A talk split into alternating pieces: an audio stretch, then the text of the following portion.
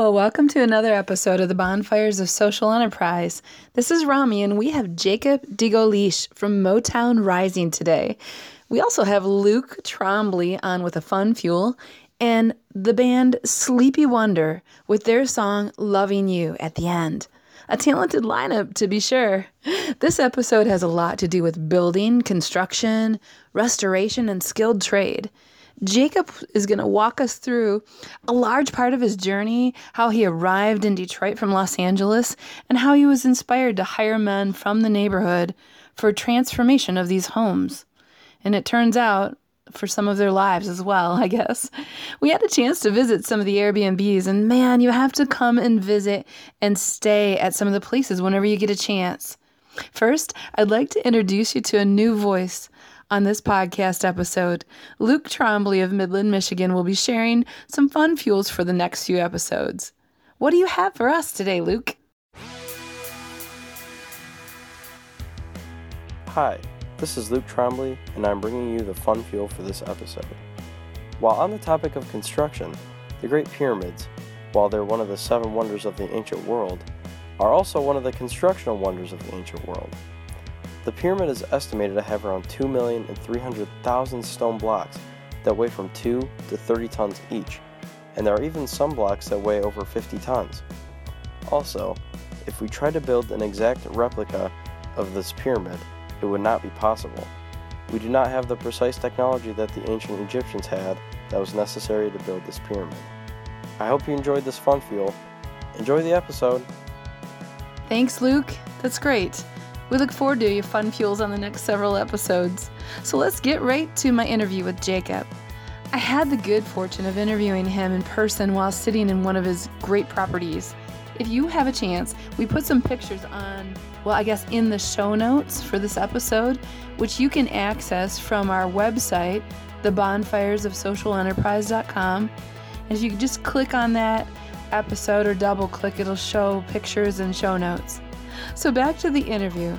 Let's listen in right now to part of my interview with Jacob.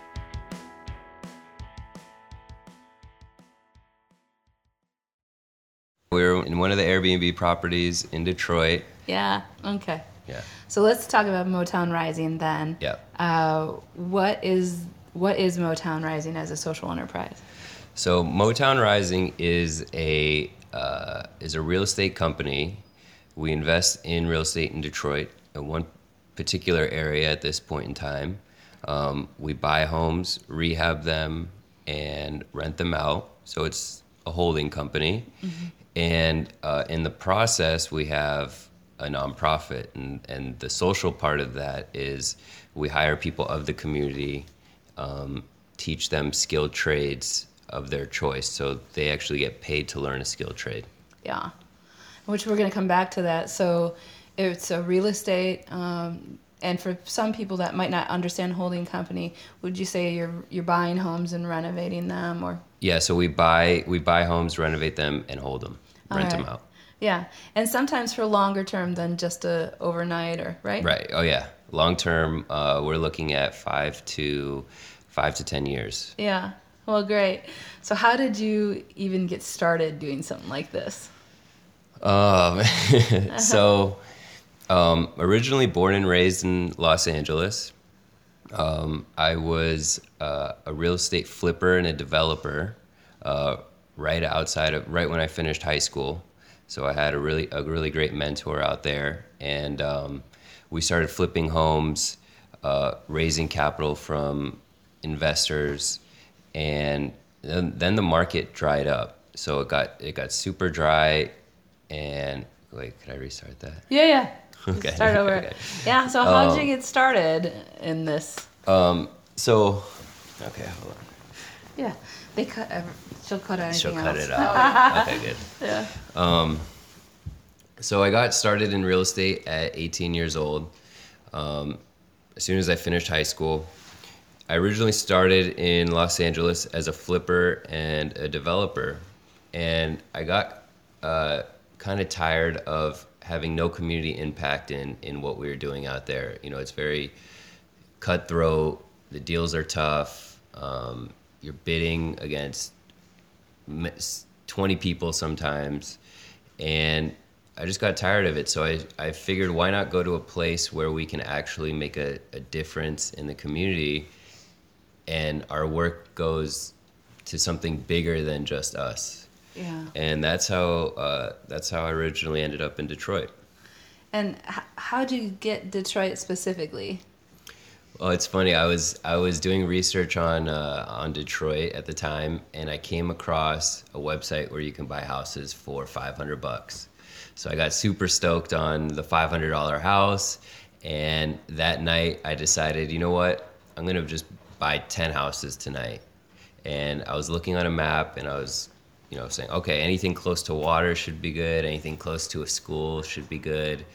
And so we bought 10 houses for 500 bucks and two weeks later we got the deeds and i was like oh my god we actually bought houses and like i didn't know you know what it was a really sketchy website and we just took the risk and so we got the deeds i told i told my partner and my mentor at the time i was like look dude i just bought 10 houses in detroit do you want to you know check these out and he's like sure let's go so we came out to Detroit, fell in love with it, um, saw just how beautiful the city was, the infrastructure that was Yeah. here, and you know it was it was sad to see you know the derelict houses, but it was also exciting because you had the opportunity to actually make something Yeah. happen. So. Um, so we at first we started doing trying to do it remotely um, so we hired a contractor out here when we were in California. It didn't end up going so well. And at that point, I decided, you know what, to make this thing really happen, uh, we have to move out, or I, I have to move to Detroit. Yeah. And how long ago was that? That was about uh, two and a half years ago. Yeah. Wow. And how many houses do you have now? So now we have about 40 houses. Okay. and uh, the original houses I bought um, were not, to say the least, were not in the best areas at all. Yeah. And so, having been here, I've been able to really pinpoint an area, pinpoint a market, and um, really create something. Yeah. I was scattered, you know, really scattered before. Yeah, and for the people who are listening locally, you're near Woodward. What's this area called? So this area is called North End New Center area. Yeah, it's a great area. If uh, you're from Detroit or you come to Detroit, this is a high growth area and some really neat homes. Yeah. So, so now you have this many homes. Some are rented out. How did you um, start to recognize that you wanted to hire local, local, So- teach it? Because you teach too. Yeah. yeah, you teach about construction, right? Right. So it came, um, it really came organically. Um, in this particular area, North End News Center, we were working on a couple homes, and people would be people of the community were coming to us on a daily basis saying, "Hey, do you you know you do you have any work for us? Do you have anything?" Um, that we can do for the day and and so we you know we're in the process of building our crew so we didn't know and when i say we it's uh, it's my my partner slash foreman out here who's who's in the trenches with me but we uh we decided you know what these guys these guys have not seen growth in their neighborhood for however many years. Um, they're finally starting to see people working on houses, and so how can we incorporate them into what we're doing? Because I think that's I think that's super important in Detroit. Is is is uh, um, what's the word? Like to integrate, Incorporating yeah. like both communities, the new and the old. yeah. You know what I mean? You made a statement that it's really important that you do integrate the old with the new coming in. There had to be a why in there that, There- that there- became yeah, okay. important, like, or, or was there a trigger event, or it just became obvious after a while? So there was a trigger event where we were working on a house and this young this young guy walked past and he was he had his video recorder out and he was uh, recording us working on the house and saying this is gentrification at its finest you know this is the best or this is like this is what ruins neighborhoods and and all that and i and I thought about it, and I was like, you know, we're we're not trying to gentrify anything, but gentrification has a horrible uh, connotation to it, and it, you know, as a developer, I could see the developer side. As a community member, I could see the community member side. And I think that was actually the triggering moment where we had to really figure out we don't we don't want that term labeled, you know, with what we do. So and I'm I'm coming into a new neighborhood where I don't know where I don't know anyone and I have to really understand what what these people have been through, what they've gone, you know, what the struggles that they've had and how can we make it better. Yeah. And so that was actually a, a defining moment. Yeah, I feel like there's always those those events or moments that that are pivotal for us, uh, pivotal for us as entrepreneurs. That if we're paying attention, mm-hmm. is an opportunity to do something cool, even though it feels. Uh, uh, it can feel prickly for a minute if you yeah. but if you allow yourself to lean into that you can come out with some neat stuff you know right yeah so how did you start hiring the first people were you, did you just start by making room for them on your team because you you had to probably quickly discover there had to be a, a training element these weren't people who are already tr- high skilled in yeah. carpentry or plumbing or electrical so so the, the funniest thing is anytime we, we take on a new hire we always ask them okay what what can you do and every single one of them without fail say i can do everything I could build a house from the ground up. I just, I, oh. you know, and that is often not the case all right. at all. So um, what we do is we say, okay, you know, go home, get your boots, come to work, and we'll we'll put them on certain assignments, and we'll kind of gauge where they where they're at. Um, and most of them don't generally have any skills. Right. Um, so we start them as we'll, we'll start everyone in the same position. We'll start them as laborers. So that's you know demo work, clean clean up, um, and helping other helping some of our other guys with whatever they need. At that point, we'll see um, if they're taking it seriously. So we have set we have set you know guidelines, which is we work from 8:30 to 5 every day, or Monday through Friday.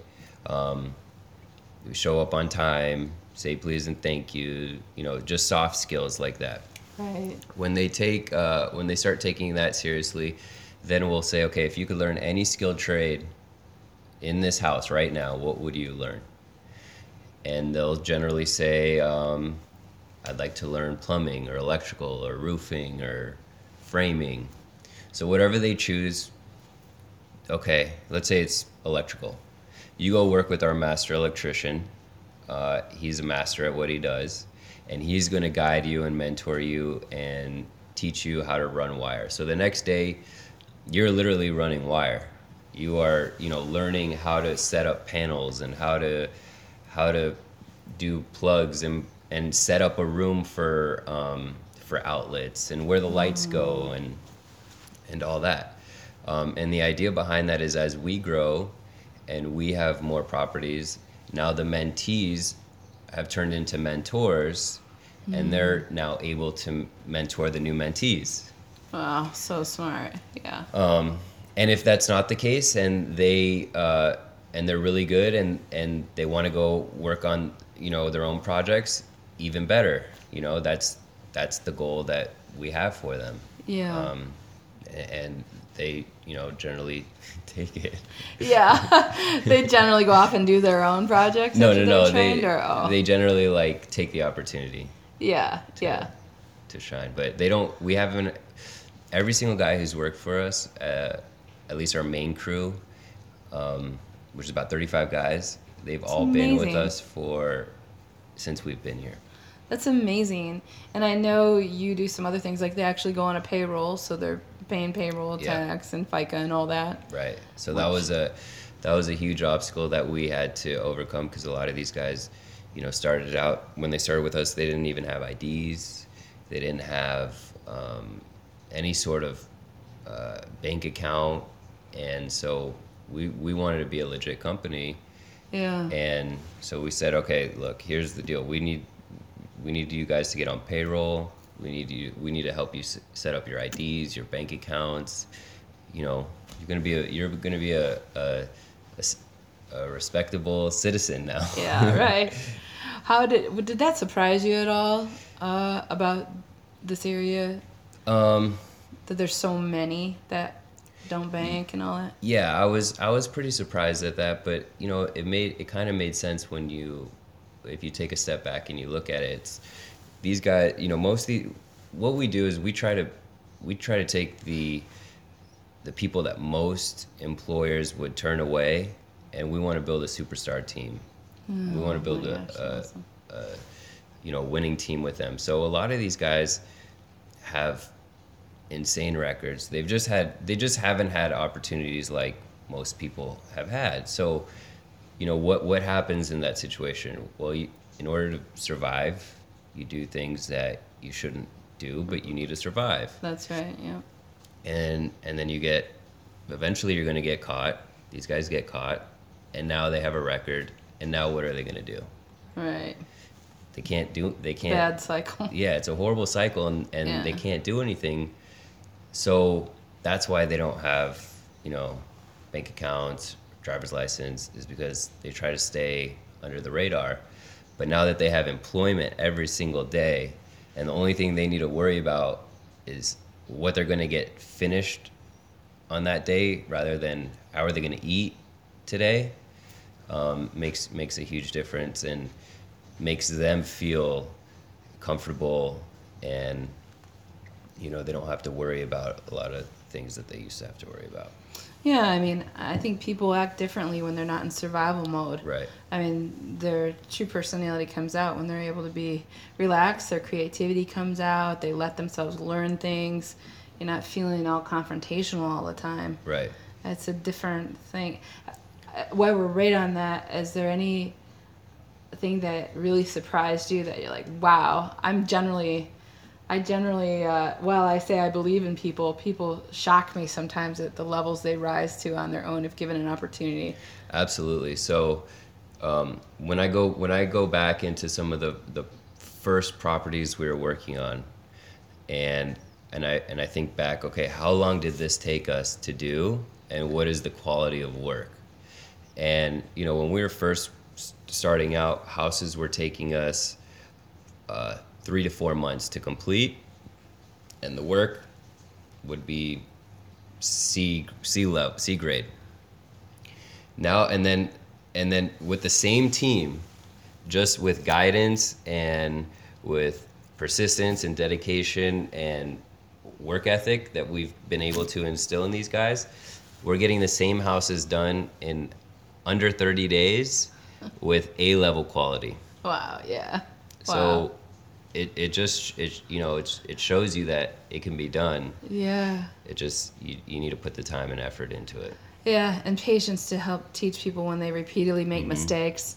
You know, my husband's in remodeling, and that's probably it's like, oh, you know, you got to have a lot of patience to teach those that are just learning. yeah And absolutely Yeah. So let's go on to houses for a second. The houses, we've been in a couple of them that you've taken us around. They're so they're beautiful on the inside. It's let's talk about like some of your modeling about because you you have somewhat of a template with colors in that, right? Right. To make So- it a little easier. So in the sense of, um, so back to the business, right? So yeah. we do run a whole uh, a rental business. So all these properties are rented, um, and it's it's easiest if you have everything is the same. So you have the same down to the thermostats, right? So you have the same thermostats, you have the same plugs and switches, you have the same um, tile and lights, and that's for in case anything goes wrong. You don't need to come back and say, okay, what what color paint is this? How do we, you know, it cuts down our uh, efficiencies, and that's that's how we're able to, you know, being incredibly efficient is how we're able to survive by by uh, the so- with the social aspect. Yeah. Right. So we try to do. Um, we'll, we'll, we'll, we have different templates for different houses, but we try to use you know the same paints, um, same template. You know, essentially the same. template. Similar. They're Right. all similar. Yeah. I mean, they're all unique, of course. They're all but, unique, uh, yeah. like- and then let's talk about like the decorating and that. You're using some local artists, and you've got a cool way to get furniture in there. And, So yeah, so for the Airbnbs, um, we've hi- we've partnered with local Detroit artists, and what they do is they, you know, a lot of artists have um, extra work that they're waiting for their next gallery or their next, you know, showing to sell it. So it essentially sits in a corner. And Detroit has some of the best artists in the world. I mean, amazing artists. So what we do, what we did is we partnered with some artists to house the uh, the Airbnbs with their art. So it's it's essentially a living art gallery because it changes all the time, and we uh, with the idea that they sell to the guests that stay in the houses. Um, the artists get 100% of the proceeds if they sell anything. We'll Right. we'll ship it out for them and, and do all that. But um, incorporating art into community is, I think, very very important as well. Yeah, it's beautiful. I love that you've integrated even that. Yeah. And then you pick up some of the furniture. Um, So all the furniture is um, either stuff that we've found in abandoned houses um, or estate sales. So it's all recycled furniture, and yeah. that's how we put it together. Do you have a place that you store some of that in between, like, or is it sort of juggling it around It's a all yeah, it's all okay. juggling. I was gonna say that's what most of us are doing, but uh, you just make it work. Yeah, All and right. and the the best part is is so we'll we'll go buy you know we'll go estate sailing at least you know five weeks before we have a new property coming up, and we have no idea how how it's gonna look, but we're just buying pieces that we like and that we think are cool, and then once the house is done and we start moving all the furniture in, that's when we're like, okay, how is how is this going to work out? But somehow we we always make it work. That's so good. So, how many properties of those forty some are Airbnbs, and how many are like regular, just home rentals? So uh, we have three Airbnbs, and the rest would be long term uh, long term rentals. Yeah. So, what kind of guests use the Airbnb? Are they out of towners, locals? What kind of guest comes to? Oh man, we get we get the whole gamut. Um, we have so right now, okay, right now we have a guest from. Um, they're they're in town for two weeks, and they're uh, the cast members of a play at the Fisher Theater. Oh wow. Um, we also have guests right now who are social entrepreneurs and are interested in Detroit. We'll get guests from all, you know, we- we just had guests from Ireland. We get the the young DJs from Berlin. We get just the whole gamut of of guests.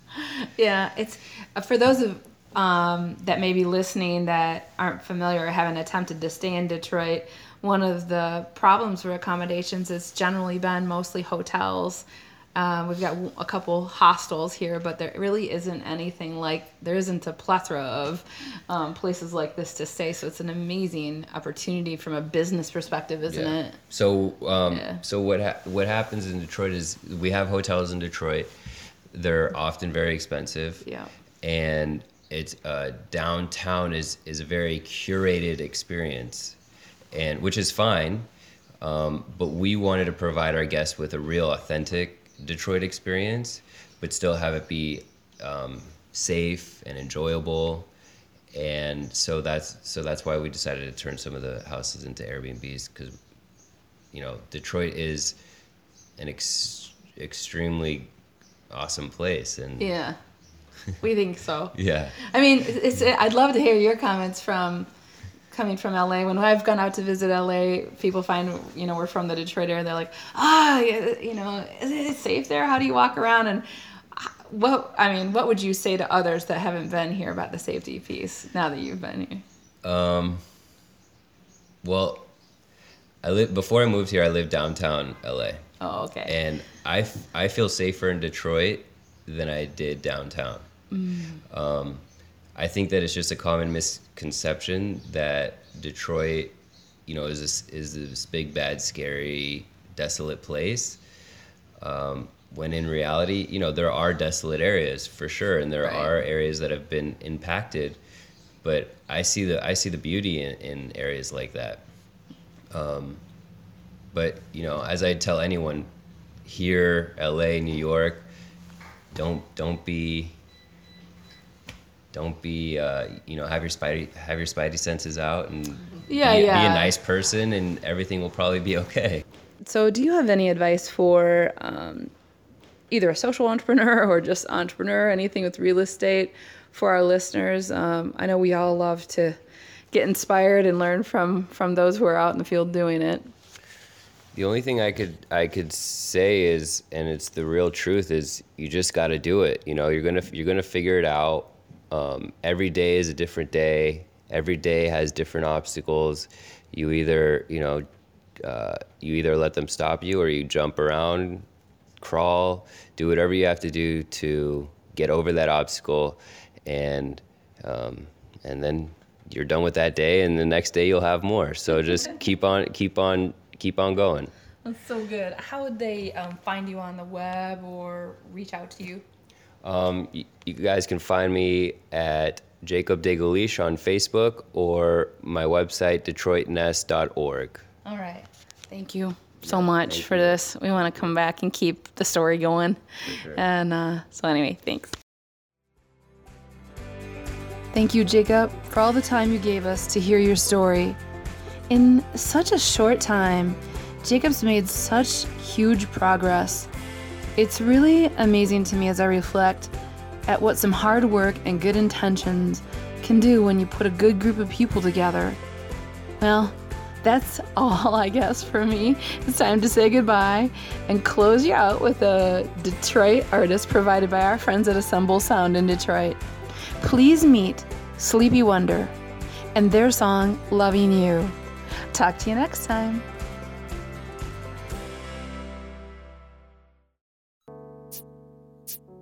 Thanks.